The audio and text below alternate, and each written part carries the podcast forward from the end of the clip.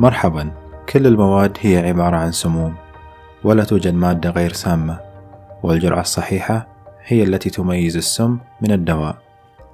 هذه المقولة الشهيرة للطبيب والكيميائي وعالم السموم باراسيلسس وكأن المقصود من هذه المقولة أن كل شيء سام الماء والهواء وكل مركب موجود على كوكب الأرض عبارة عن سم. لذلك وبالتزامن مع أسبوع التوعية والوقاية من السموم Poison Prevention Week وهو يصادف نهاية شهر مارس من كل عام. وجب علينا في بودكاست حوار بيطري إعداد هذه الحلقة التفصيلية والموجزة في نفس الوقت. وبالمناسبة هذه الحلقة تعتبر الأولى من نوعها في بودكاست حوار بيطري في تقديم محتوى بتصنيف التعليم المستمر Continuing Education أو CE وخير من يقدم محتوى CE في علم السموم بأسلوب ممتع وشرح وافي هو الأستاذ الدكتور يحيى أحمد حسين. أستاذ علم السموم والطب الشرعي بكلية الطب البيطري بجامعة الملك فيصل بالأحساء. ولأن علم السموم علم واسع وتتداخل فيه علوم أخرى تم تجزئة هذه الحلقة إلى خمسة أجزاء. الجزء الأول ما هو علم السموم وما هو الفرق بين ال poison وال toxin وتصنيف السموم وما هو LD50 والعوامل التي تؤثر على السمية؟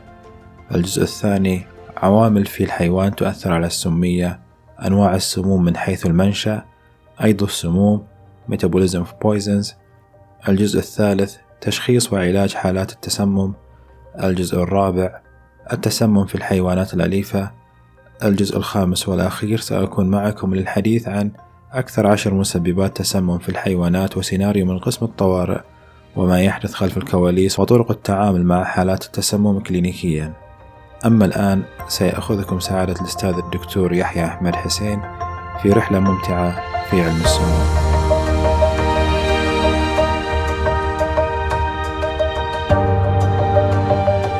عندنا عوامل أخرى تؤثر على السمية وهي تختص بالحيوان نفسه ومن هذه العوامل مثلا أول حاجة مثلا ممكن نتكلم عنها حالة المعدة. هل المعدة بتاعت الحيوان دي مليانة مليانة فل يعني ولا فاضية؟ طبعا في كل أنواع السموم لما يكون المعدة خالية هيكون الامتصاص أسرع لأن المعدة فاضية هي هتشتغل على السم على طول يعني وتعمله. آه وهنا برضو من ضمن الحاجات دي آه إنه هل السم ده اللي موجود أو اللي دخل هذه المعدة concentrated ولا diluted يعني مركز ولا مخفف؟ ده بالنسبة للمعدة طبعا لو المعدة فاضية زي ما قلنا كده وزي ما يكون لو إحنا هنديه مادة مثلا ارتنت أو مهيجة زي قلنا مثلا الزرنيخ هيطرش على طول ما عدا الحيوانات التي لا يوجد فيها مركز للتطريش. عشان نبقى واخدين بالنا من الحكاية دي ما نتوهش فيه آه عندنا مثلا في بعض المواد برضو آه من غير ال heavy metals أو ال irritant عندنا مادة بتستخدم ك rodenticide قاتلة للقوارض للفئران وشركائها يعني. زي ال ANTU اللي هم بيسموها alpha-naphthyl thiourea المادة دي irritant تعمل irritation ولو الإنسان خدها أو أي حيوان من اللي هم عندهم مركز للتطريش هيطرش. ولذلك طبعا إحنا عارفين وقلت من شويتين إنه الفئران ما عندهمش مركز للتطريش. وبالتالي إيه اللي يحصل؟ إنها تعمل لي مش هتطرش فالمادة السامة هتستخدم فيها ويموت الحيوان. عندنا الهو هل على حسب برضو المعدة هل هي صحيحة سليمة ولا مريضة المعدة دي؟ طبعا المعدة اللي فيها ألسرز اللي فيها قرح يعني هيمتص السم من القرح وبالتالي تبقى عرضة لأنه يحصل تسمم ليها أكتر من لو كانت سليمة.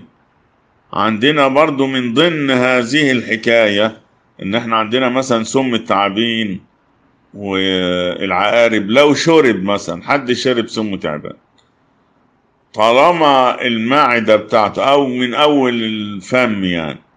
لما للآخر خالص عند الريكتم مفيش أي ألسر مفيش أي قرح ولا أي حاجة السم ده هيمتص هيتعاملوا معاه الجهاز الهضمي على أساس إنه بروتين النيتشر نوع من أنواع البروتينات وما يحصلش أي حاجة. لكن لو في جرح فيه ألسر في أي حاجة هيمتص منها بسهولة. عندنا هل المعدة دي معدة وحيدة ولا معدة مركبة يعني وحيدة زي مثلا في الكلاب والقطط أو الحصان ومعدات مركبة زي موجود مثلا في. في ال cattle أو في الماشيه والاغنام والجمال طبعا ال ال المعدة الواحدة دي بتبقى ساعات أكثر حدوث للتسمم لو كان مثلا زي ال cyanide ال free cyanide اللي هو ال free hydrocyanic acid ده easily إن هو سهل إن هو يمتص في وجود حامض ال HCl اللي موجود في المعدة دي. طبعا لو عندنا compound stomach ال compound stomach بتكسر في بعض الأحيان المواد السامة فبتقلل من السمية بتاعت بتعمل detoxication اللي هو الكائنات الحية اللي موجودة داخل الكرش بتلعب دور في الحكاية دي. فلما تلعب فيها دور فطبعا بتأثر عليها جامد وبتمنعها من حدوث التسمم وممكن تزيد من حدوث التسمم. يعني مثلا زي الجلوكوسيدات السيانوزية. الجلوكوسات السيانوزية في الكرش. ده مركب كومباوند فبيتكسر ويطلع له free hydrocyanic acid يقوم ممتص هناك في ال ال ال ال abomasum على أساس ان هيبقى يرجع shift شوية acid فيقوم يحصل منه امتصاص وتحصل ال toxicity. من ضمن الحاجات برضو عمر الحيوان. عمر الحيوان طبعا الحيوانات الصغيرة تتأثر عن الحيوانات اللي هي الادوليسنت اللي هي الفتية اللي لسه شباب كده. طبعا برضو الاولد انيمال حيوانات كبيرة في السن هتتأثر برضو كتير زي الحيوانات الصغيرة في السن. طبعا برضو عندنا حكاية ال ال اللي هو الحاجز بتاع المخ اللي هو الحاجز الدموي المخي اللي إحنا بنسميه ال blood brain barrier ده طبعا بيبقى في بداية الحيوان ولسه صغير ما بيكونش اكتمل فسهل إن تعدي منه بعض المواد وتأثر على الجهاز العصبي المركزي لكن طبعا الكبار بيكون نما هذا ال barrier أو هذا الحاجز يعني. طبعا عندنا مثلا مادة زي مادة المورفين ومادة الرصاص دي تقريبا بتأثر على الصغار أكتر من الكبار بكثير من يعني يمكن ساعات توصل إلى في بعض الأحيان مثلا عشر, تل... عشر مرات. وده مثلا زي الباريوم كلورايد مثلا. من الحاجات التانية برضو العوامل اللي هي خاصة بالحيوان التعود. الحيوانات اللي بتاكل مادة معينة وبيكون فيها زي ما إحنا بنقول كده إيه بنقول إنها فيها بروتين فدي بتعمل مواد انتي بودي مواد ضد المادة السامة نفسها. وبالتالي لما الواحد ياخد مادة سامة نفس نفس المادة ما بيتأثرش كتير. ودي يمكن بتحصل في الناس وإحنا عملنا أنا عملت بحث قبل كده إن إحنا جبنا مثلا سم عقرب وخففناه. وبدأنا نحقنه في الرات آه لفترة تقريبا شهر. ولما جينا ندي ال دي 50 بتاعة السم العقرب كان التأثير بتاعته أقل عن قبل كده. عندنا برضو طبعا من ضمن الحاجات التعود ده الناس اللي بتاخد مورفين مثلا أو أفيون أو الناس اللي بتدخن أو الناس اللي بتاخد آه، بتشرب آه، كحول سبيرتو أو الناس اللي بتاخد arsenic مثلا دي كلها بتعمل برضو أجسام مضادة. ويمكن إحنا عندنا في استريا اللي هي النمسا يقال إن الناس بتلحس لها لحسة كده من ال arsenic على أساس إن هو tonic يعني كل يوم الصبح. فده طبعا ما بتأثرش زيه زي اللي ما بياخدش خالص يعني. وده نتيجة زي ما بقول كده لوجود أجسام مضادة. عندنا ال hypersensitivity أو زيادة الحساسية.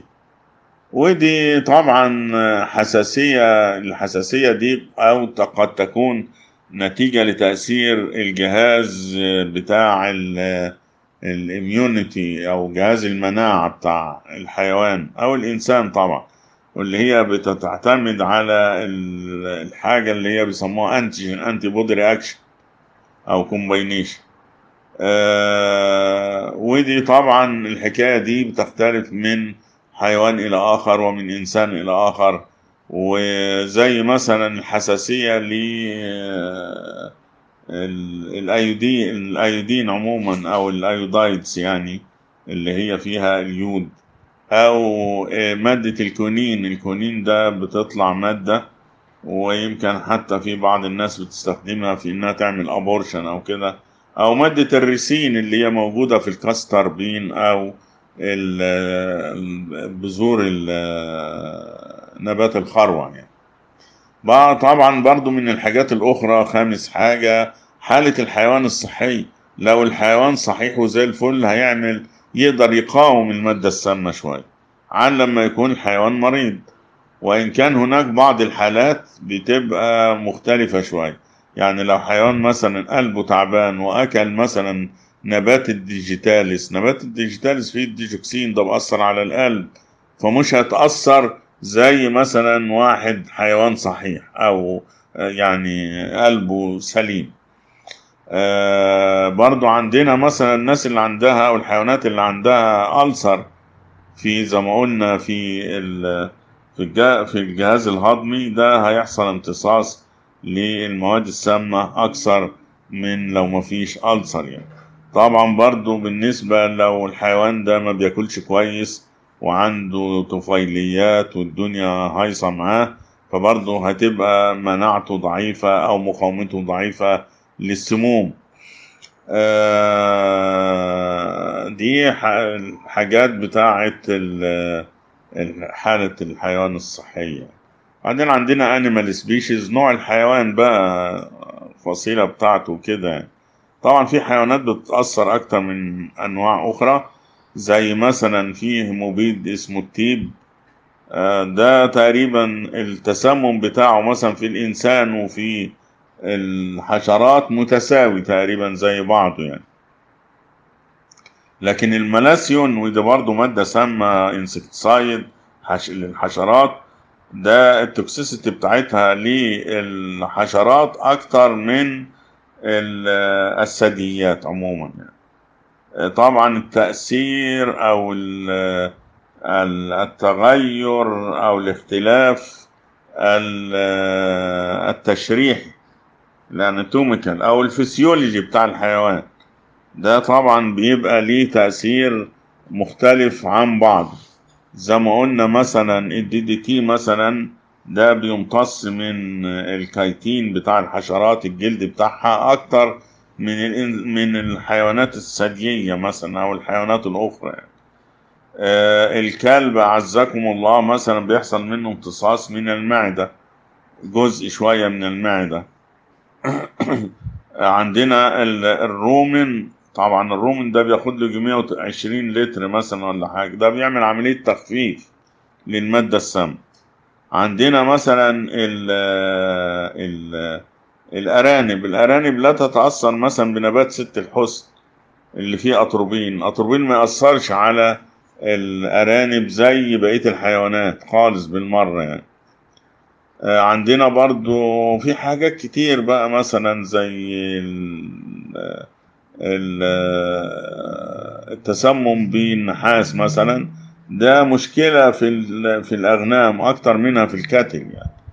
لأن الكاتل سواء الكاتل ولا الأغنام هما الاتنين أو الماشية والأغنام كل واحد منهم بيحتاج حوالي 27 مللي جرام لكل كيلو جرام يوميا. الكرش عشان كتير ممكن يجمعها. لكن أنتوا عارفين المعدة بتاعة ال- الغنم أو كده تقريبا ربع بقرة. فما في الغالب ساعات ما بتقدرش تجمع. ولذلك بنلاقي في المستشفيات البيطرية فيه آه، مركبات بتتحقن للغنم فيها سبلمنت أو مصدر للنحاس طبعا الحيوانات حتى ال cattle فيه ال blockات ال- الملح دي بيلحسوا منها وبتعوضهم يعني لما يكون عندهم نقص. لكن في الغنم بيبقى صعب اللحس لأن أنتوا عارفين إن الغنم ما بتاكلش بلسان ده بتاكل بشفايف بال lips بتاعتها. ولكن بعض ال- المزارع بيجيبوا ال blockات دي وكسروها حتت صغيرة يقوم الغنم ممكن تاكلها طبعا عندنا برضو من الحاجات اللي بتأثر حجم الحيوان و... والجنس بتاعه طبعا أنتوا عارفين ان ال dose أو الجرعة بتعتمد على الوزن ودي في كل حاجة سواء المادة السامة أو أو دواء أو اي حاجة يعني. آه عندنا من ضمن الحاجات مثلا في حاجة اسمها red squill أو البصل الاحمر اللي هو ال- العنصل أو الاسقيل مش البصل اللي إحنا بناكله خدوا بالكم الحكاية دي. دي حاجة تانية. ده بيطلعوا منه مادة اسمها scillaren A و scillaren B وال scillaren A وال scillaren B دول بيستخدموهم في علاج الكلى والحاجات دي. طبعا هذا النبات آه ال toxicity بتاعته مرتين في ال female أكتر من ال male في الإناث أكتر من الذكور. وبعدين عندنا ال- الذكور في الفئران مثلا أكثر حساسية من الإناث في آه، مبيدات مبيد اسمه ال Schradan ومبيد تاني اسمه ال oxydemeton ال methyl. في حاجة تانية أخيرة بقى وهي ال idiosyncrasy حاجة غير معروفة يعني. وبالبلدي كده المصري بنسميها شيطاني ولو إن مفيش حاجة اسمها شيطاني يعني. لكن هو كده معناها كده. ده بتبقى تعريف بتاعها إنها عبارة عن حاجة جينية بتأثر أو اختلاف جيني بالنسبة للحيوانات. آه، ففي بعض مثلا آه، ال- المسيل للدم زي الورفرين مثلا ده بيأثر على أنواع أكتر من أنواع أخرى يعني. وده نتيجة لل gene difference أو الاختلاف الجيني بتاع الحيوانات.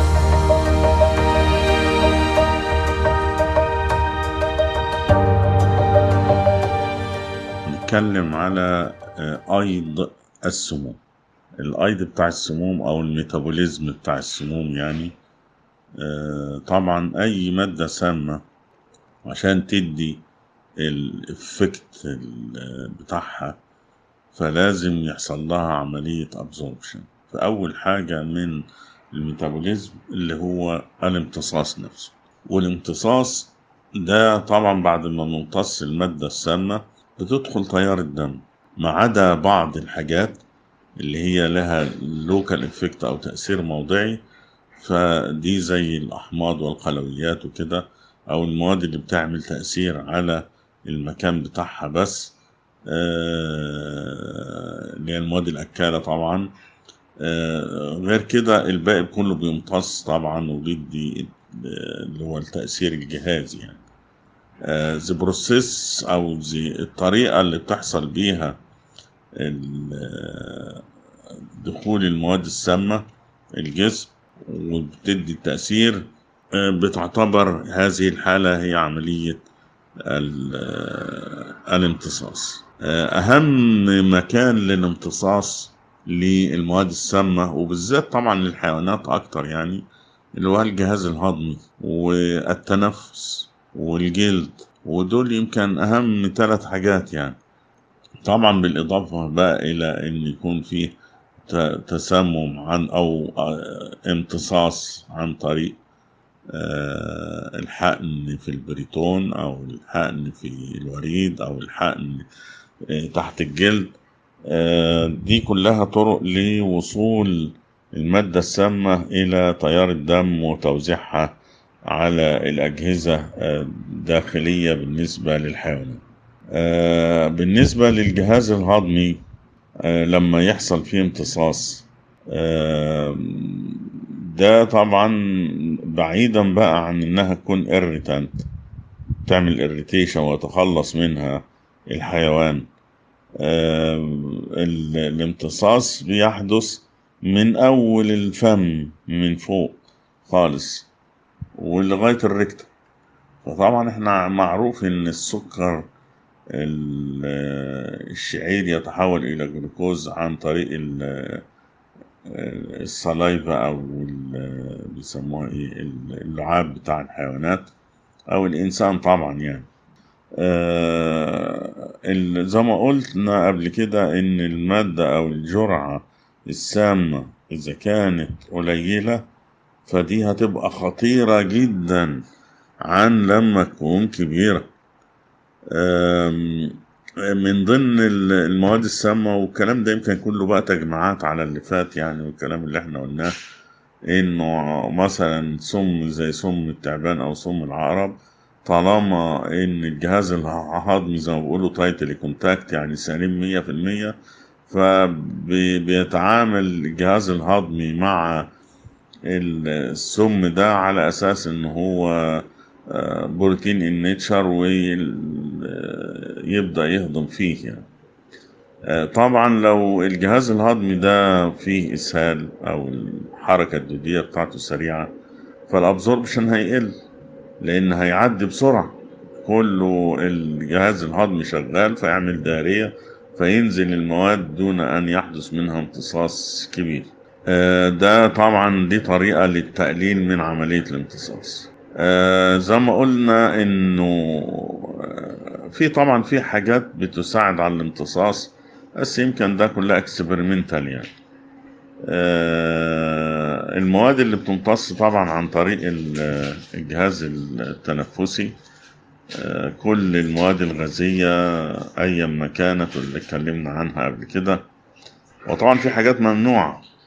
دوليا زي التابون والسارين آه، والسافين. دي كلها دي مواد محرمة دوليا مع إنها كلها عبارة عن organophosphorus compound لكن طبعا بتأثر على الأعصاب جامد وتخلي الإنسان أو الحيوان يخور قواه ويموت. طبعا برضو في حاجات تانية مثلا زي ال CO 2 أو ثاني أكسيد الكربون واول اكسيد الكربون.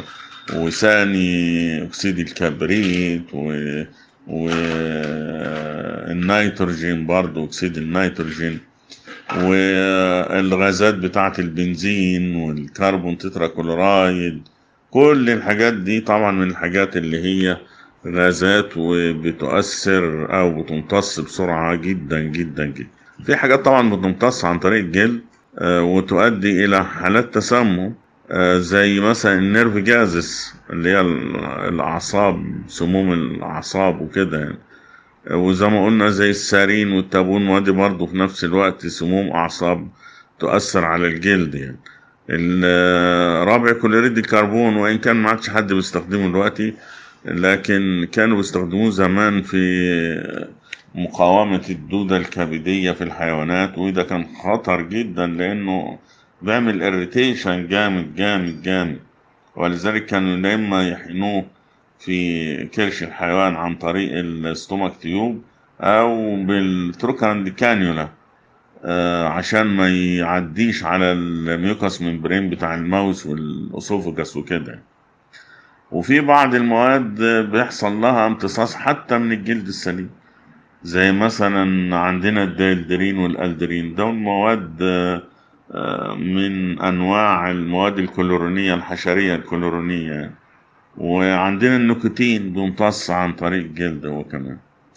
في بعض المواد بتساعد على سرعة الامتصاص زي ال DMSO اللي هو اللي بيسموه ال dimethyl sulfoxide. دي بتحط في أدوية كتير وده بيساعد على عملية الامتصاص أكتر سواء من الجلد أو عن طريق الجسترو الجهاز الهضمي. عندنا بالنسبة للجلد مثلا جلد الفئران والأرانب آه، ده سهل الامتصاص منه. ولذلك حتى إحنا ساعات ممكن نعمل آه، أو نعمل آه، الجرعة متوسطة السمية اللي هي ال دي 50 عن طريق جلد في الفئران ال ال الجلد القطط أقل في السماح يعني ولكن ال- الجينيا بيجز اللي هو الخنازير غينيا والخنزير نفسه والقرود دول زي بعض زي الهيومن بي جلدهم يعني زي الجلد الهيومن بي في إنه يسمح بمرور المادة السامة يعني. ويمكن برضو عشان نبقى عارفين إنه ال- الجلد بيختلف من مكان لمكان على حسب آه، الامتصاصية أو النفاذية بتاعته يعني. ويمكن جلد الأعضاء التناسلية هو أكثر الجلود امتصاص لبعض المواد اللي بتتحط عليه نيجي للحاجة التانية بعد الامتصاص توزيع المادة السامة بعد امتصاصها طبعا المادة السامة عشان تمتص وتدي الإفكت بتاعتها بتتحد مع الزلال الزلال بتاع الدم اللي هو الألبومين. هو ده أهم حاجة. إذا اتحدت فيه وكان الاتحاد جامد قوي زي مثلا السلفونامايد ده ب- okay بيعمل مشكلة لو كان في antibiotics معاه. آه، وده بيعمل مشكلة ساعات اللي هو يعمل آه، hypoglycemia بيقلل نسبة السكر آه، ويعمل لي كوما يعمل إغماء. آه، عندنا ال- حتى يمكن معروف مثلا إن يقول لك مثلا إيه ده المضاد الحيوي ده لونج اكتنج طويل المفعول أو قليل أو قصير المفعول وده بسبب ارتباطه بالزلال ده أو بالألبومين لو ال- الاتحاد جامد وقوي بيستمر ولذلك في أدوية كتير بتستخدم مرة واحدة في اليوم مثلا. عندنا الكبد والكلى طبعا الكبد عارفين ان هو المطبخ بتاع الجسم يعني. ولذلك ممكن نلاقي فيه معظم مواد السم وبرضه الكدني على أساس إنها مخرج رئيسي فبرضه ممكن نلاقي فيها مشكلات كبيرة لبعض المواد السامة عندنا ال- الدهون بتلعب دور قوي جدا في عملية تخزين بعض المواد السامة العضوية. زي ما قلنا اللي هي المواد أو المواد الحش... المبيدات الحشرية الكلورونية زي ال DDT وال methoxychlor وال gammexane والحاجات دي كلها دي. هو بتخزن في ال fat بيحبوا يتخزنوا في ال fat يمكن ما عدا ال methoxychlor دي بيتخزن مثلا في ال adrenal gland أو ال supra-adrenal gland بتاع الكلى يعني. لكن الباقي كله بتخزن في ال fat. عندنا مثلا الرصاص والفلورين والسترونشيوم دي كلها مواد بتتخزن في العظم ولذلك التأثير بيبقى ظاهر على العظم أكتر. عندنا بعد كده بعد ال ال distribution نيجي لعملية ال- التقليل من من التسمم اللي هو ال detoxication.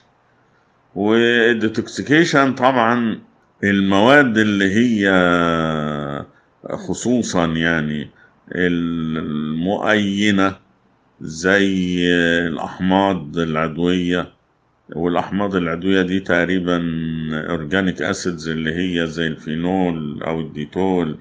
أو الأكسالات حمض الأكساليك أو آه، السيانايد أو الحاجات دي. وال quaternary ammonium compound اللي هو آه، مركبات بتاعة الغسيل دي زي الداك وال والأريال والحاجات دي كلها دي في معظمها ساعات بتخرج as ما بتتغيرش.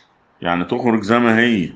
يعني ال oxalate بتخرج على أساس إنها oxalate على crystal oxalate وتيجي عن عن طريق الكلية وممكن تعمل لي calculi. مشكلة من المشاكل يعني.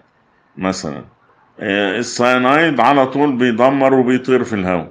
الديتول والفينول والحاجات دي كلها برضو دي بت بتدمر حتى ويمكن دي لها خاصية لوحدها بالذات. إنها بتعمل thickening بتتخن جدار المعدة أو أي مكان تقع عليه حتى الجلد.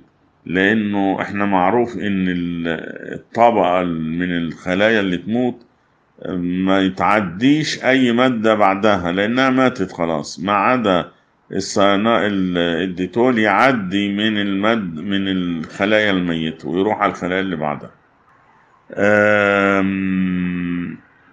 بعض المواد بقى يحصل لها detoxication في ال liver في في العضلات مثلا أو كده وتخلص وما يحصلش تقلل السمية بتاعتها يعني. وساعات برضو إنه المادة الأيضية أو ال metabolites اللي هي بتطلع من عملية ال detoxication ممكن تكون أخطر من المادة الأم الأساسية. زي عندنا مثلا ال parathion أخطر آه، بيطلع مادة في الكبد تاني اسمها paraoxon ال paraoxon يعتبر ابن ال parathion أخطر من أبوه عشر مرات مثلا. عندنا ال fluoro آه، acetate. ال fluoroacetate دي مادة غير سامة أساسا لكن لما بتدخل الجسم وتروح الكبد بتتحول إلى مادة fluorocitrate فال fluorocitrate هي اللي من الماده السامه ودي بتحصل طبعا يمكن في الفئران أكتر أو كده. ولذلك الفار يقبل عليها إنها بياكلها وما يحسش بأي آلام ولا بتاع ولا أي حاجة. تقوم راح على الكبد تتحول إلى ال fluorocitrate ويموت الفار من هنا. عندنا بعض عملية الأيض آه، اللي بتحصل لبعض المواد زي مثلا الكودايين وده مخدر معروف يعني. لو حصل له O و demethylation اللي هو ال O وال N وال R والحاجات دي دي sites على ال ring بتاعتهم يعني. فيقوم يتحول الكودايين يتحول إلى مورفين. والكودايين لو غيرنا عملية الأيض بتاعته بقت N-demethylation بدل ما هي O-demethylation يتحول إلى norcodeine الأمفيتامين اللي هم بيستخدموه عشان بناء العضلات وكده لو حصل له hydroxylation يتحول إلى para-hydroxyamphetamine عندنا الأمفيتامين لو غيرناها بدل ما hydroxylation عملنا له deamination يتحول إلى benzoic acid أو حامض البنزويك يعني. دي بعض الحاجات بالنسبة لل detoxication. نيجي لحكاية ال excretion. ال excretion إن كل المواد السامة طبعا تخرج خارج الجسم عن طريق يعني بعض الحاجات يعني. آه زي مثلا ال gastrointestinal tract زي ما قلنا إن بيتخرج حاجات كتير وبالذات مثلا زي ال carbamates و وال chlorinated hydrocarbon كل المواد اللي ما بتمتصش وبيبقى في بواقي تخرج عن طريق ال fecal materials يعني. عندنا الكلية أو الكلى ودي طبعا خطر جدا إن بتيجي أي حاجة تخرج عن طريقها. وهي عضو إخراج مهم جدا جدا ودي طبعا بتتأثر برضو بحاجات كتير. يعني يمكن ال ال الزئبق مثلا بيدمر الكد بيدمرها تدميرا يعني لدرجة إنها بتمتنع عن إفراز البول وكلام من ده. عندنا الكبد وال والجهاز المراري عموما يعني اللي موجود في الكبد ده برضو طريق طريق إنه يبدأ الكبد يطلع في ال- ال bile duct اللي هو القناة المرارية وتروح على ال gastrointestinal على القناة الهضمية ويخرج. ودي زي مثلا بعض المواد زي ال DDT والرصاص مثلا. ال ال ال بتاع ال- الرئتين.